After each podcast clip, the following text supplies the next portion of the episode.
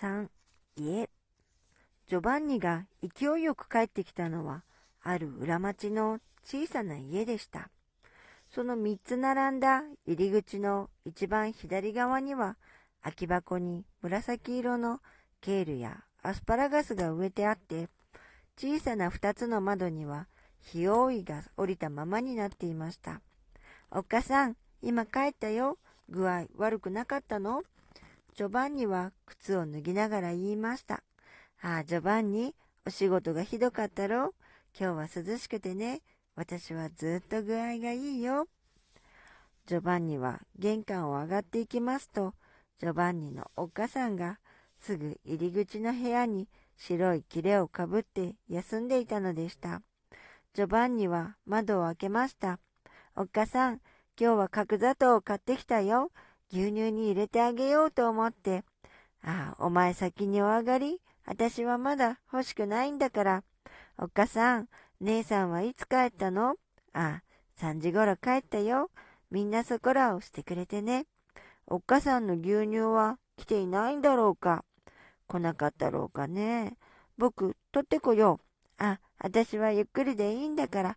お前先にお上がり姉さんがね、トマトで何かこしらえて、そこへ置いていったよ。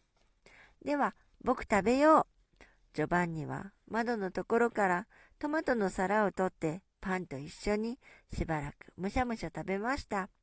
ねえおっかさん、僕、お父さんはきっと間もなく帰ってくると思うよ。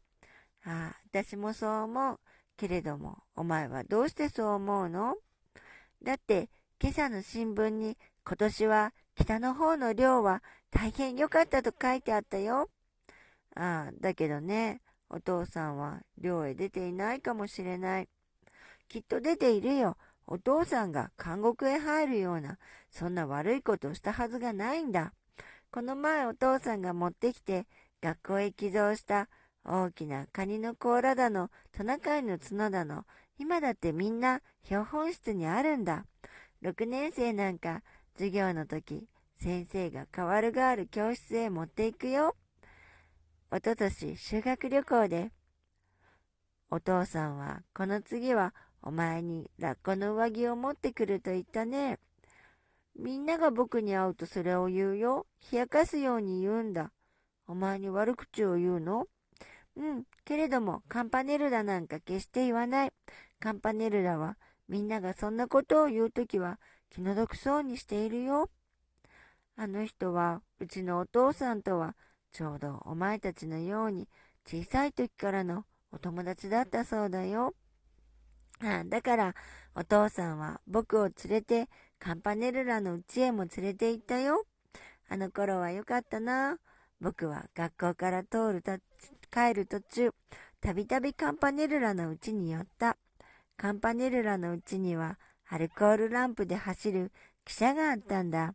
レールを7つ組み合わせると丸くなって、それに電柱や信号表もついていて、信号表の明かりは汽車が通る時だけ青くなるようになっていたんだ。いつかアルコールがなくなった時、石油を使ったら釜がすっかりすすけたよ。そうかね。今も毎朝新聞を回しに行くよ。けれどもいつでも家中まだシーンとしているからな。早いからね。ザウエルという犬がいるよ。尻尾がまるでほうきのようだ。僕が行くと鼻を鳴らしてついてくるよ。ずっと街の角までついてくる。もっとついてくることもあるよ。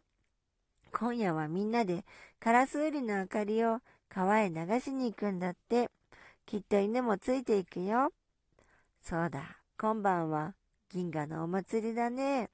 うん、僕、牛乳を取りながら見てくるよ。ああ、行っておいで。川へは入らないでね。ああ、僕、岸から見るだけなんだ。1時間で行ってくるよ。もっと遊んでおいで。カンパネルラさんと一緒なら心配はないから。ああ、きっと一緒だよ。お母さん、窓を閉めておこうか。ああ、どうか。もう涼しいからね。ジョバンニは立って窓を閉め、お皿やパンの袋を片付けと、勢いよく靴を履いて、では、1時間半で帰ってくるよ、と言いながら、暗い戸口を出ました。